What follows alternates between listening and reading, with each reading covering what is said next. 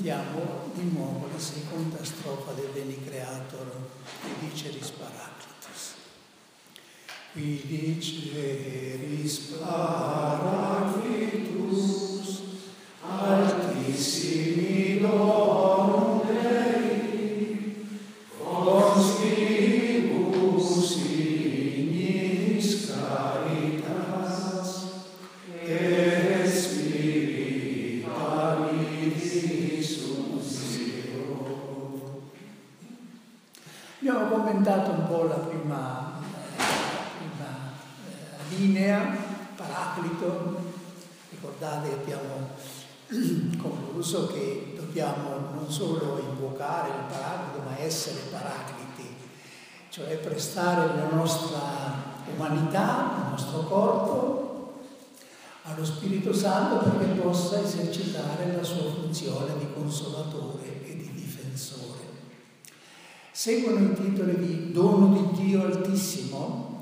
che probabilmente nell'originale era un po' diverso, anziché Donum Dei Altissimi, l'originale era forse Donum Dei Altissimum, e chi ha studiato il latino sa la differenza, perché dire dono di Dio altissimo, altissimo lì è un pleonasmo, cioè è un riempitivo, Dio è altissimo, certo.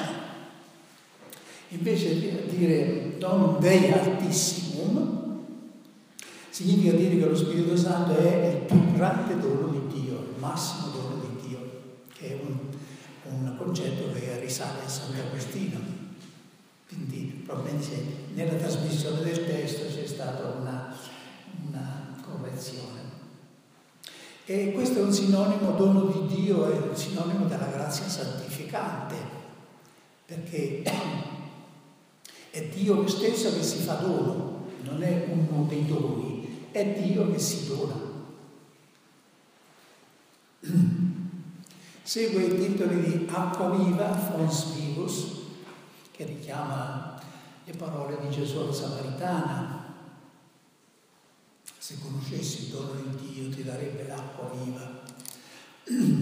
Il fuoco, il fuoco nella Bibbia è simbolo di purificazione e di infiammazione, cioè il fuoco purifica e infiamma, spurga, direbbe Teresa d'Avila, spurga il legno umido, fa uscire tutta l'umidità, l'umore e poi rende il legno incandescente. No?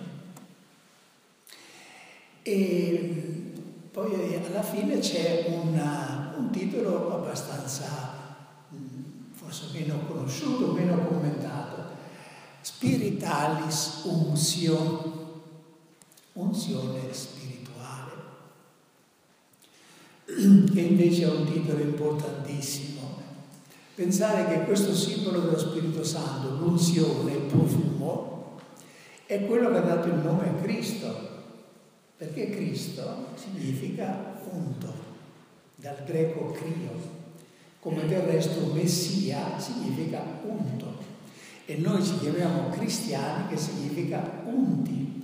Quindi se questo simbolo ha dato il nome a Cristo e a noi deve essere importante. Difatti la, l'unzione ricopre tutta la Bibbia, c'erano delle unzioni nell'Antico Testamento, venivano unti i re, i sacerdoti, i profeti e questa unzione li abilitava a opporre atti, eh, atti di autorità, trasformava le persone. Tutte queste unzioni si sono realizzate nell'unzione di Cristo, che non è avvenuta attraverso un olio fisico, ma attraverso lo Spirito Santo nel battesimo. Difatti, quando Gesù torna dal battesimo, nella sinagoga di Nazareth spiegherà proprio così quello che è successo. Lo Spirito del Signore su di me mi ha consacrato con l'unzione per portare la buona novella ai poveri. La Chiesa quasi subito istituì tutta una serie di riti che volevano significare la nostra partecipazione all'unzione di Cristo, l'unzione profetica, regale e sacerdotale. Ci fu un'unzione nel battesimo, una dopo il battesimo che più tardi si configurò come un sacramento, la crisma, crismazione, crisma vuol dire olio. E poi c'è l'unzione dei sacerdoti, l'unzione sacerdotale, poi c'è quella che si chiamava come l'estrema unzione, che adesso chiamiamo invece l'unzione degli infermi. Tutta una ricchezza del rituale per esprimere questa nostra partecipazione all'unzione di Cristo. Se non che tutta questa ricchezza sacramentale può rimanere come un fuoco sotto la cenere e non sprigionare calore, profumo, come un profumo che è contenuto dentro una, un vaso ben sigillato. Eh? E lì però non, non emana profumo. Così nella nostra vita possiamo avere ricevuto l'unzione al battesimo, alla cresima, all'ordinazione sacerdotale, ma se non permettiamo a questa unzione di effondersi non la rinnoviamo, non la invochiamo. Ecco allora che la, l'unzione spirituale, l'espressione deriva da Agostino, spirituale sunzio, significa una unzione attuale che si basa su quella sacramentale, però è un'unzione rinnovata. Io raccomando tanto, soprattutto ai sacerdoti, di avere una grande, diciamo, stima e devozione dell'unzione prima di una predica, di una decisione, di qualcosa di importante, invocare l'unzione dello Spirito Santo, perché questo fa sì che lo Spirito possa entrare in quello che noi facciamo, diciamo, e allora non sono più solo parole, parole, perché è lo Spirito che, che, che agisce dentro. Provate. Per esempio, quando eh, andate a fare l'omelia, che la, la, liturgia suggerisce la preghiera, purifica Signore il mio cuore e le mie labbra perché possa annunziare degnamente il tuo Vangelo. Siccome quando la recita in privato io cambio un poco e dico ungi Signore la mia bocca e il mio cuore perché possa proclamare con dolcezza e con autorità la tua parola. Perché l'unzione dà proprio l'autorità, non solo l'autorizzazione, i sacramenti ci hanno dato l'autorizzazione, abbiamo ricevuto l'ordinazione sacerdotale, siamo autorizzati a celebrare la messa, ma un conto è l'autorizzazione, un conto è l'autorità. L'autorità significa che c'è il potere di convinzione dello Spirito Santo che convince di peccato, convince dell'amore di Dio, convince L'autorità è quello che si respirava quando parlava Gesù, per cui la gente diceva parla con autorità. Non è l'autorità di chi si attribuisce un'autorità, è l'autorità oggettiva, reale. Bene, ecco, allora riprendiamo il nostro cammino attraverso le lettere romane, facciamo il punto del cammino percorso. E non vi stancate se ripetiamo perché a scuola è così, i maestri devono, devono essere pignoli perché possano, possano gli scolari che sanno tutti quanti, eh? anch'io sono scolare. Allora Paolo si è presentato ai Romani, una chiesa che non conosce, non ha fondato lui, e annuncia la cosa fondamentale che eh, grazie a Gesù c'è pace e grazia per loro. Poi li saluta, dice perché non ancora potuto andare a Roma e poi entra dentro il vivo del discorso che riguarda il Vangelo. Che cos'è il Vangelo? Ma non ne fa una definizione astratta che cos'è il Vangelo, una definizione, dice qual è, diciamo, qual è il contenuto fondamentale del Vangelo, qual è il cambiamento che ha prodotto il Vangelo di Cristo, la venuta di Cristo nel mondo. Comincia con rivelare qual è la situazione dell'uomo prima di Cristo e fuori di Cristo, cioè per la sua nascita.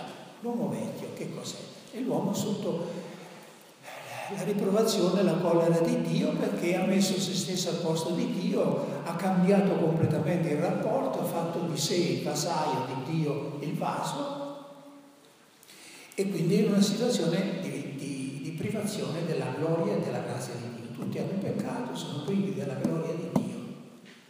Poi ci ha fatto vedere ieri, in quel capitolo terzo, come si esce da questa situazione di eh, collera di Dio, mediante la fede in Gesù Cristo, mediante quello che Gesù Cristo ha fatto incarnandosi, su, morendo per noi sulla croce, distruggendo il peccato, riaprendo il canale di comunicazione tra noi e Dio. E quindi attraverso la fede in Gesù Cristo si entra dentro questa nuova salvezza che abbiamo chiamato, illustrato con l'idea del colpo di audacia. Il colpo di audacia è quella di credere che noi riceviamo gratuitamente, grazie a Gesù, il perdono, la grazia di Dio, che questo precede sempre, sempre, sempre cioè Dio è sempre colui che ama per primo, che benefica per primo e poi viene come comandamento quello di rispondere. Noi amiamo perché Dio ci amato. Cosa segue a questo, a questo eh, punto? C'è il capitolo quarto, che tra l'altro è quello che abbiamo letto ieri, mi pare, nella prima lettura, che è quello che tratta di Abramo. Di Abramo. Questo è una specie di excursus per dimostrare eh, qual è stato il caso più evidente di giustificazione mediante la semplice fede prima di Cristo, quello di Abramo che credette e gli fu imputato a giustizia. E Paolo, Paolo fa un, tutta una disquisizione sulla fede di Abramo che noi naturalmente non possiamo commentare qui in dettaglio.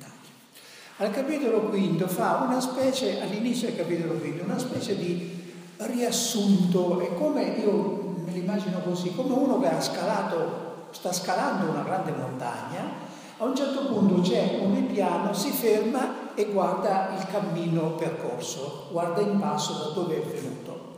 E sentite, Giustificati dunque per la fede, noi siamo in pace con Dio per mezzo del Signore nostro Gesù Cristo.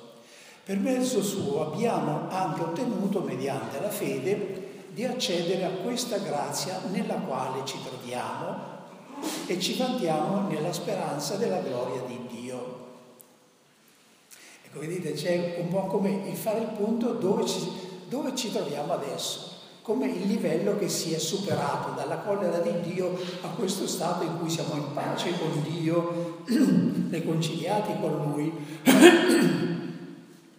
Non soltanto questo, ma ci vantiamo anche nelle tripolazioni, ben sapendo che la tripolazione produce pazienza, la pazienza una virtù provata, la virtù provata la speranza.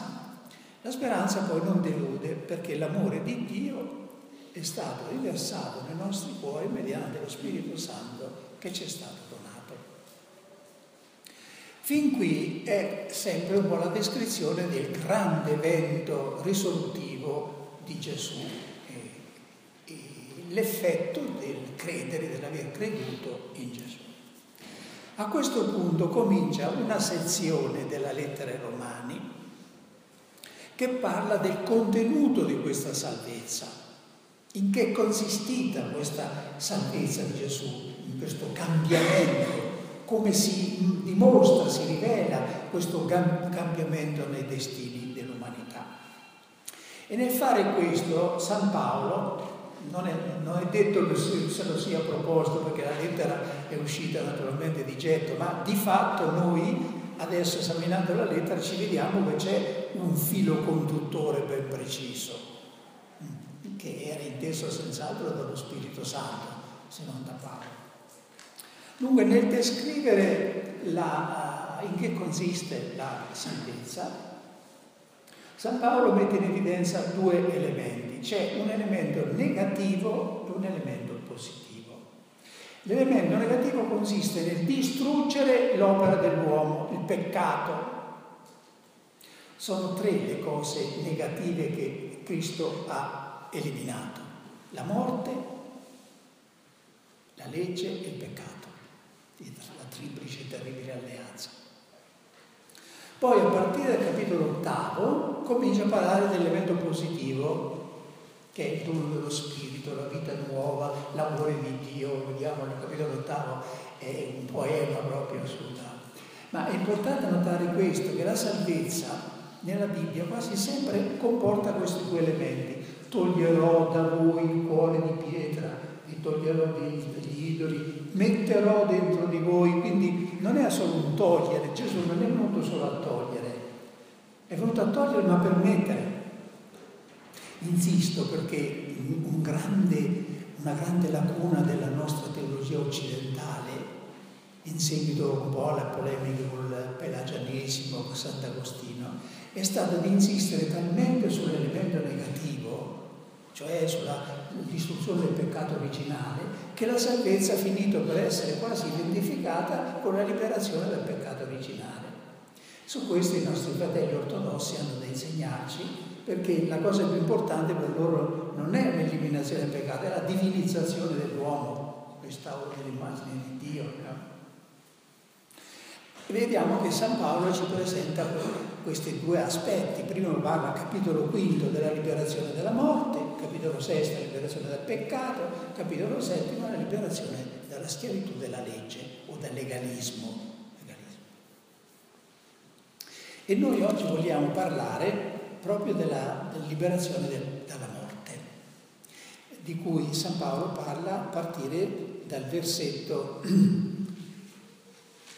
eh, 12 del capitolo quinto, che ha come titolo nella Bibbia di Gerusalemme Liberazione dal peccato, dalla morte, dalla legge. C'è un motivo, non è che sempre io commento gli stessi passi della lettera ai Romani, ma siamo vicini al mese dei morti, fra poco sarà novembre, il mese dei morti. Poi la morte è una cosa che ci riguarda così da vicino che non possiamo far finta di non vederla, no? far finta soprattutto di non vedere il cambiamento che Gesù ha portato su questo problema dei problemi umani. Eh. Bene, leggiamo una parte, alcuni versetti, di questo capitolo quinto che ci parlano di questa grande prima liberazione dalla morte. Il dono di grazia non è come la caduta, questo è dal versetto 15 in poi. Se infatti per la caduta di uno solo morirono tutti, molto di più la grazia di Dio e il dono concesso in grazia di un solo uomo, Gesù Cristo, si sono riversati in abbondanza su tutti gli uomini. E non è accaduto come per il dono di grazia, non è accaduto per il dono di grazia come per il peccato di un solo. Il giudizio partì da un solo atto per la condanna, il dono di grazia invece da molte cadute per la giustificazione. Infatti, se per la caduta di un solo uomo la morte ha regnato a causa di quel solo uomo, molto di più quelli che ricevono l'abbondanza della grazia e del dono della giustizia regneranno nella vita, cioè vivranno, saranno liberati dalla morte per mezzo della fede in Gesù Cristo. È un linguaggio diciamo pure un po' contorto, ma il senso è molto chiaro. Con Adamo è entrata nel, nel mondo la morte, con Gesù è entrata nel mondo la possibilità di vincere la morte. Prima però di considerare il cambiamento operato da Cristo a questo riguardo, diamo uno sguardo un poco ai eh, rimedi che l'uomo ha cercato lungo i secoli di trovare per esorcizzare il pensiero della morte. Anche perché questi rimedi fasulli, questi palliativi, sono gli stessi che ancora oggi tante persone non credenti eh, usano, ai quali si attaccano per, in qualche modo per non disperarsi di fronte al problema della morte che la morte è il problema umano numero uno.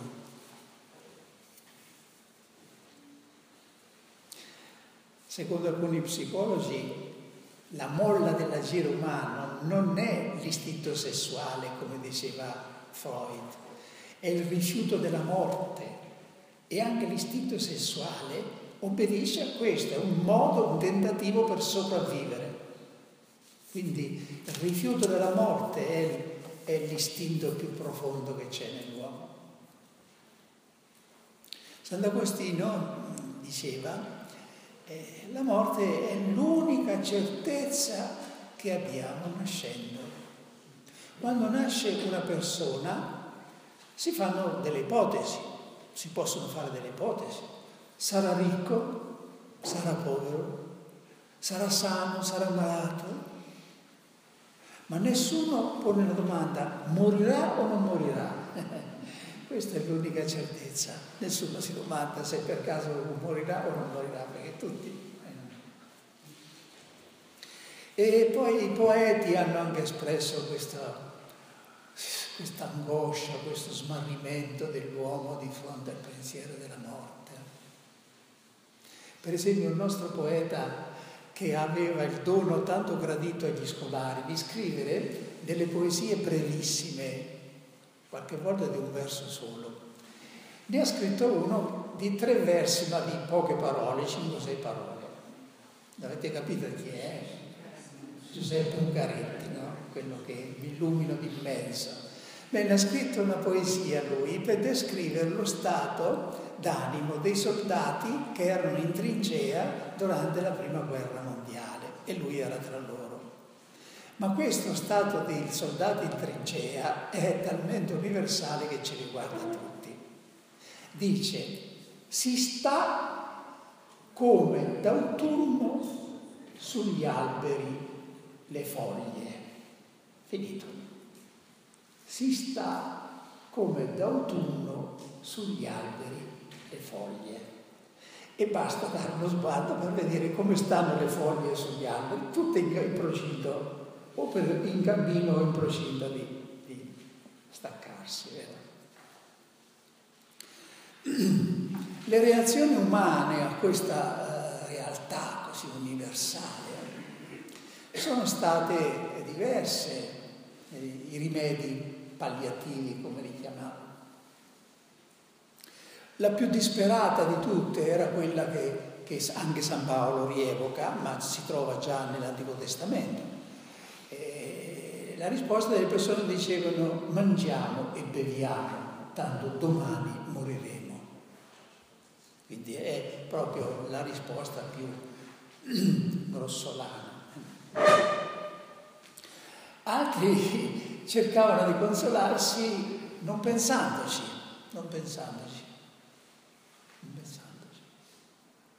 Il filosofo Epicuro ha un pensiero famoso a questo riguardo dice ma la, la morte non ci riguarda, è un falso problema, perché finché ci sono io non c'è la morte, quando c'è la morte non ci sono più io, quindi non ci incontriamo mai. Naturalmente non è che dia molta consolazione questo pensiero. Quando ci sono io non c'è la morte, quando c'è la morte non sono più io, quindi non, non, non.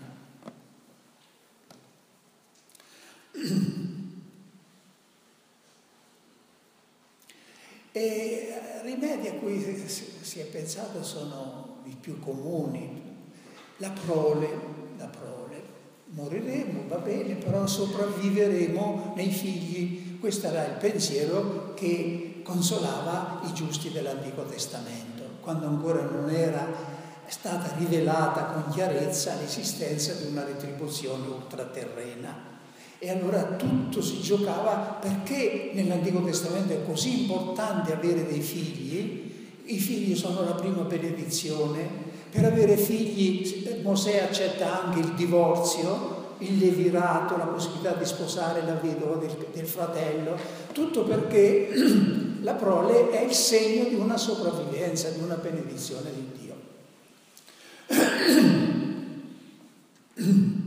Oppure presso i pagani era la fama. Morirò io, ma resterà, resterà la mia fama. Forse conoscete una versa del poeta Orazio che diceva eh, non omnis moriar non morirò del tutto perché ho elevato un monumento più perenne del bronzo, i suoi poemi, però i poemi restano ancora ma lui non c'è più. Il marxismo che imperava nella cultura fino a non molto tempo fa aveva anch'esso un suo rimedio palliativo alla morte. Cioè l'uomo sopravviverà nella specie, nella società del domani.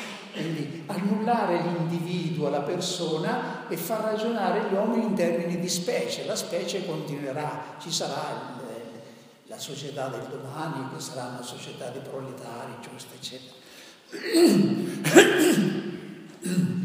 E qui ha fatto fallimento perché se il comunismo non ha fatto presa nell'animo profondo degli uomini è perché non aveva risposte da dare ai problemi più fondamentali, poteva dare una prima risposta per quando, per quando ambigua alle esigenze economiche ma non a quelle esistenziali.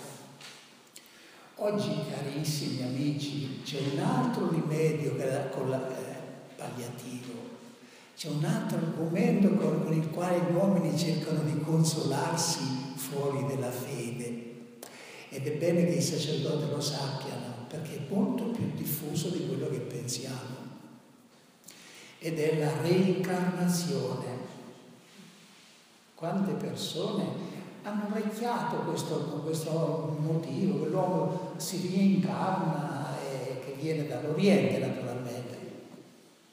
Ora, questa dottrina della reincarnazione può avere un senso, ha un suo contesto nelle religioni in cui è nato l'induismo, il buddismo,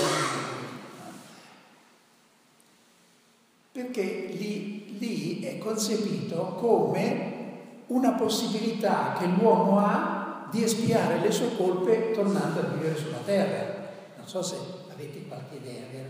ma è, è piuttosto una punizione la reincarnazione.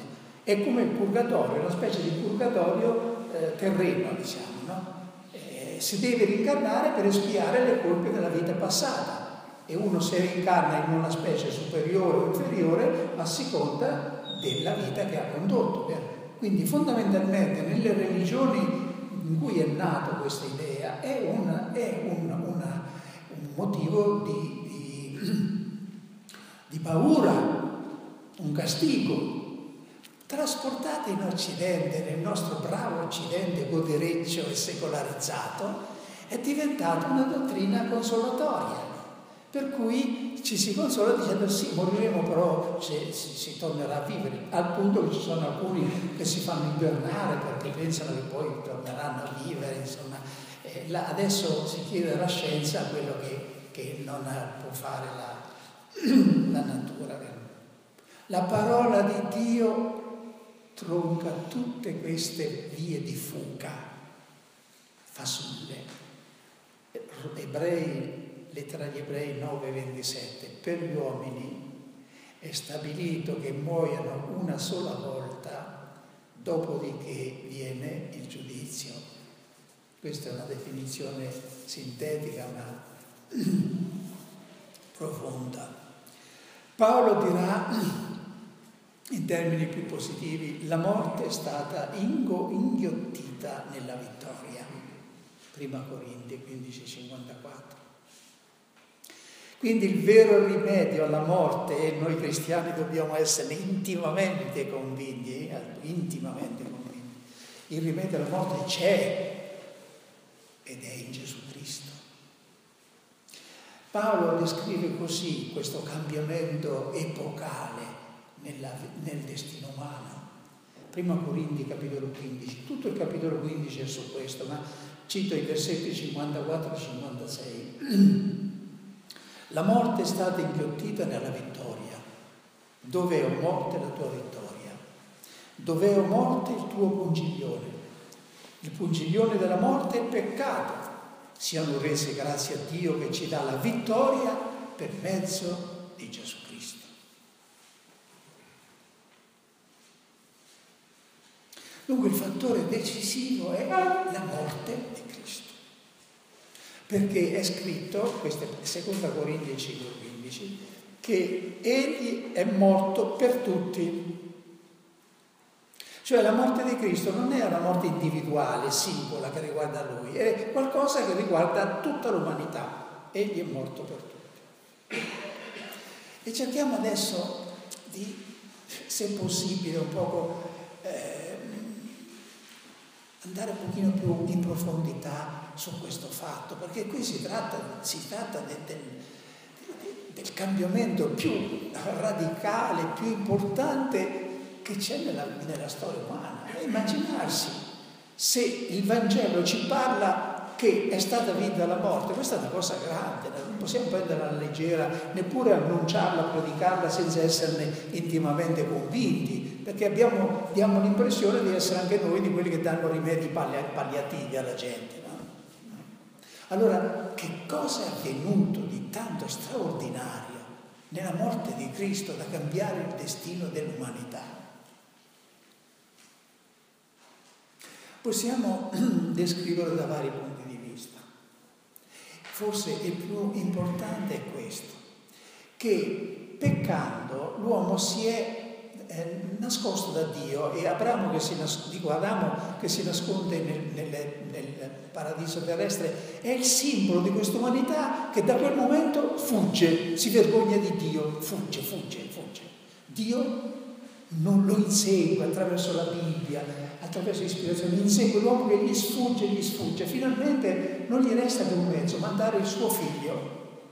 Il figlio prende su di sé tutta l'umanità, la porta sulla croce in un'obbedienza totale e distrugge questa fuga. In altri termini più positivi cosa vuol dire? Che quell'amore di Dio che l'uomo fuggiva l'ha raggiunto, ha raggiunto l'uomo fin nel punto estremo in cui l'uomo si era cacciato, diciamo, nel fondo più buio della morte. Dio è andato a cercarlo fino a lì. Per cui quando un uomo muore adesso, anche nella morte trova l'amore di Dio che lo salva.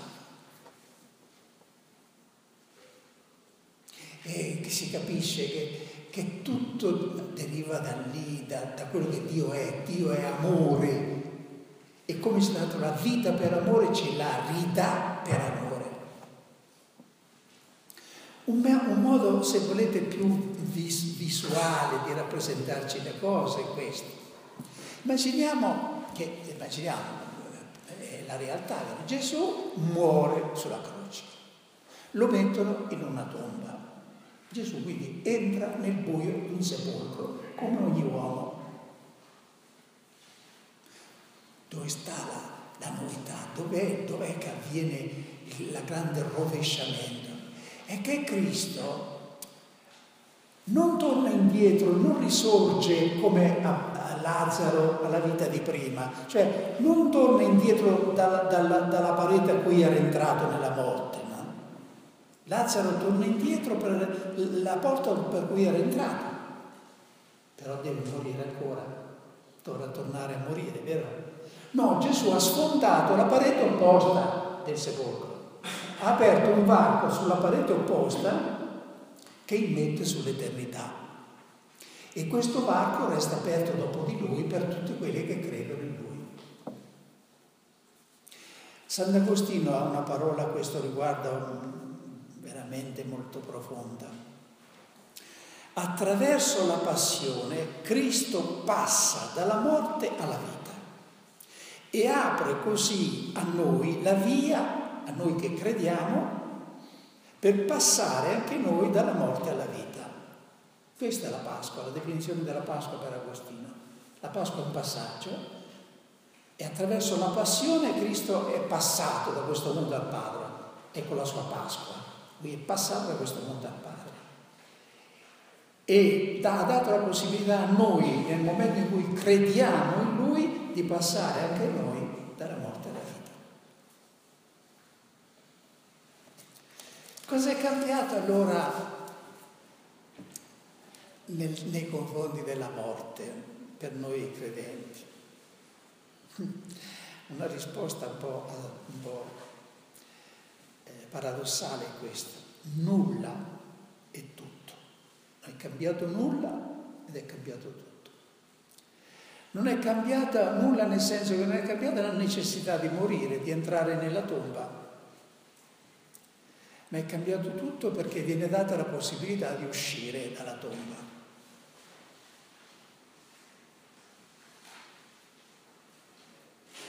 A questo proposito c'è un testo di San Giovanni Crisostomo che, che vorrei leggervi perché mi sembra molto, molto significativo. San Giovanni Crisostomo dice, è vero che noi moriamo come prima, ma non rimaniamo nella morte. E questo non è morire. Il potere e la forza reale della morte è soltanto questo, che un morto non ha alcuna possibilità di tornare alla vita. Ma se dopo la morte egli riceve di nuovo la vita, e anzi gli è data una vita migliore, allora questa non è più morte, ma un sonno. È chiaro il problema? Il problema della morte è che una volta morti non si può più vivere, ma se adesso, dopo Cristo, dopo la, con la morte, si può tornare a vivere una vita migliore di prima, non è più il caso di chiamarla morte, è un passaggio. Sì, Cristo ha fatto della morte non più un, un abisso in cui tutto si, si, si sprofonda, ma un ponte. Forse un ponte dei sospiri, come si chiama quello di Venezia, perché a nessuno piace morire naturalmente neppure a Gesù, ma è un ponte. E questo spiega l'atteggiamento cristiano di fronte alla morte, diciamo l'atteggiamento psicologico, esistenziale, che siamo smarriti anche noi davanti alla morte. E come andremo al cimitero il 2 novembre, inevitabile che il cristiano non vada saltellando, danzando, condivide eh, mestizia, di tutti, perché la morte comporterà sempre questa separazione che, che è innaturale per l'uomo. Dunque la, l'atteggiamento del cristiano, che noi come sacerdoti, come persone impegnate, dobbiamo cercare anche di testimoniare agli altri, vero? È di partecipazione umana al dolore di tutti, vero? ma poi noi dobbiamo avere qualcosa di particolare, e cioè la fede nella risurrezione. Scrivendo ai Tessalonicesi, nella prima lettera, che sapete è il primissimo scritto del Nuovo Testamento, Nuovo Testamento comincia con questo testo, la prima lettera di Paolo ai Tessalonicesi nel senso che cronologicamente è il primo scritto, la prima pagina del Nuovo Testamento. E il problema che, che indusse a scrivere questa lettera era proprio il fatto che erano morte delle persone e la comunità era sconcertata perché pensavano che con la fede in Cristo la morte fosse superata a, a, da tutti i punti di vista. No? E Paolo dice a questi fedeli, non vogliamo fratelli lasciarvi nell'ignoranza a proposito di quelli che sono morti, perché non siate tristi come gli altri che non hanno speranza. Questo è un testo che leggeremo poi adesso fra poco, il 2 novembre. Ora San Paolo non chiede di non rattristarsi, non chiede l'impossibile, di non rattristarsi come quelli che non hanno fede, cioè di, di, di, di avere qualcosa di diverso di quelli che piangono, però poi hanno coraggio come, come Gesù che pianse di fronte, a, di fronte, alla morte di Lazzaro, condivise il dolore delle, delle, delle sorelle, ma poi disse, io sono la risurrezione e la vita, chi crede in me, anche se è morto, vivrà. La fede, quando è seria, è forte, e noi dovremmo esserne è testimoni, è capace, se non di togliere la paura, l'angoscia della morte, come era per Francesco, no? Francesco d'Assisi che aspetta la, la morte come sorella morte, eh? benvenga sorella morte. Se non arriviamo a, a, nessuno ci chiede forse di arrivare a questo punto, perché anche dei santi, alla, ci sono stati altri santi che di fronte alla morte tremavano erano presi d'angoscia. non tutti i santi hanno lo stesso carisma, vero? E quindi condividendo il dolore, però la fede quando diventa seria può dare nel fondo del cuore una certezza più grande della morte. Io ho assistito, forse anche voi, a dei funerali di persone, di comunità, particolarmente dove la fede era vissuta con molta intensità, funerali che si trasformavano in feste. E conosciuto un sacerdote, un giovane sacerdote di, di Milano, che aveva dato disposizione che quali, canti si dovevano cantare alla sua morte. Era un, una proclamazione di fede impressionante, perché questo faceva dalla sua morte di tumore un, un, annuncio di fede e dicevo quali erano i salmi di gioia, quando è gioia, quando mi dissero andremo alla casa del Signore. Un dono, questo è un dono, però in ogni caso la fede deve poter darci a un livello più profondo del cuore una certezza che può vincere l'angoscia della morte. Io sono la risurrezione e la vita, chi crede in me anche nella morte vivrà. Mi ha impressionato molto, voglio condividerlo con voi come conclusione, una preghiera, una preghiera che ha una storia. È pubblicata in Italia in un libro edito da Mondadori, di una raccolta di preghiere, ma questa preghiera fu trovata nella cucita, nella giacca di un soldato russo che si chiamava Alexander Zaznacepa, eh, un soldato che eh, l'aveva cucita nel, nella, nella, giacca e, morì, e che morì nella battaglia di Stalingrado. Fu trovato dopo la morte apparve per la prima volta in una rivista clandestina eh, russa nell'ottobre del 72, quindi in pieno, pieno regime, regime ancora di guerra fredda. È intitolato Soltanto ora, soltanto ora. Allora è un soldato che è, è in quella terribile battaglia, che è una delle più lunghe e sanguinose della storia, la battaglia di, della sacca di Stalingrado, che fu lì che cominciò la rotta del nazismo.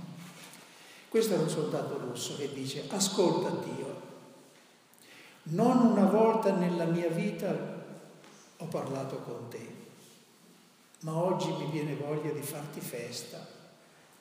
Sai, fin da piccolo mi hanno sempre detto che tu non esisti e io stupido ci ho creduto.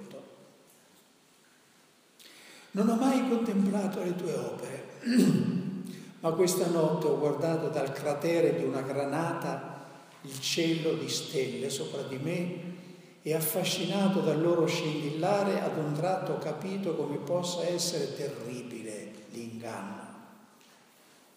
Non so, oh Dio, se mi darai la tua mano, ma io ti dico e tu mi capirai. Puntini. Ma non è strano che in mezzo a uno spaventoso inferno mi sia apparsa la luce e io abbia scorto te? Oltre a questo non ho nulla da dirti. Sono felice solo perché ti ho conosciuto.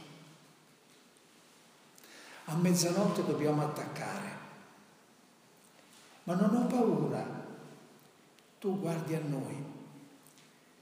È il segnale me ne devo andare. Si stava bene con te. Voglio ancora dirti, e tu lo sai, che la battaglia sarà dura. Può darsi che questa notte stessa venga a bussare alla tua porta. E anche se finora non sono stato tuo amico, quando verrà, quando verrò, mi permetterai di entrare? Ma che succede? Piango Dio mio, tu vedi quello che mi è capitato? Soltanto ora ho cominciato a vedere chiaro. Salve mio Dio, vado, difficilmente tornerò. Che strano, ora la morte non mi fa paura.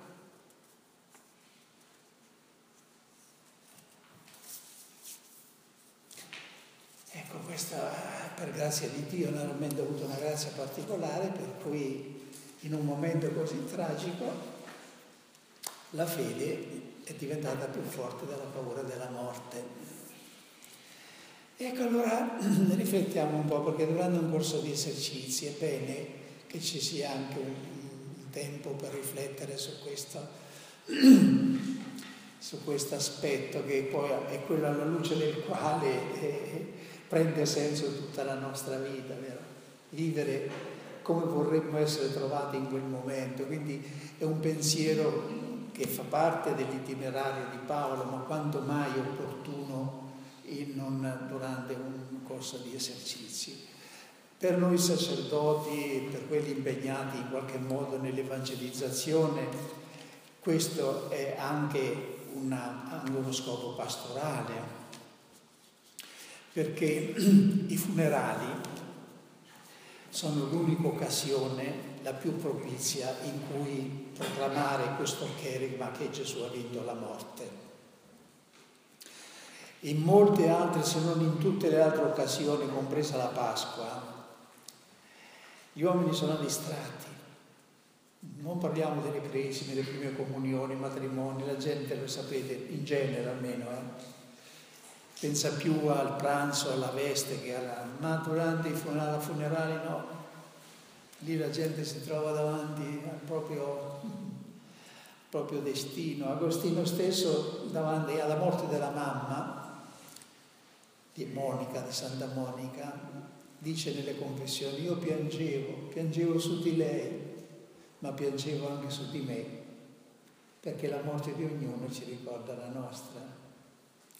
Quindi i, i funerali, dopo aver solidarizzato con il dolore delle persone, no? non, non scavalcandolo perché rovineremo tutto, l'esempio è Gesù che quando incontra un morto piange prima però dopo deve, dobbiamo avere il coraggio di proclamare che Gesù ha vinto la morte.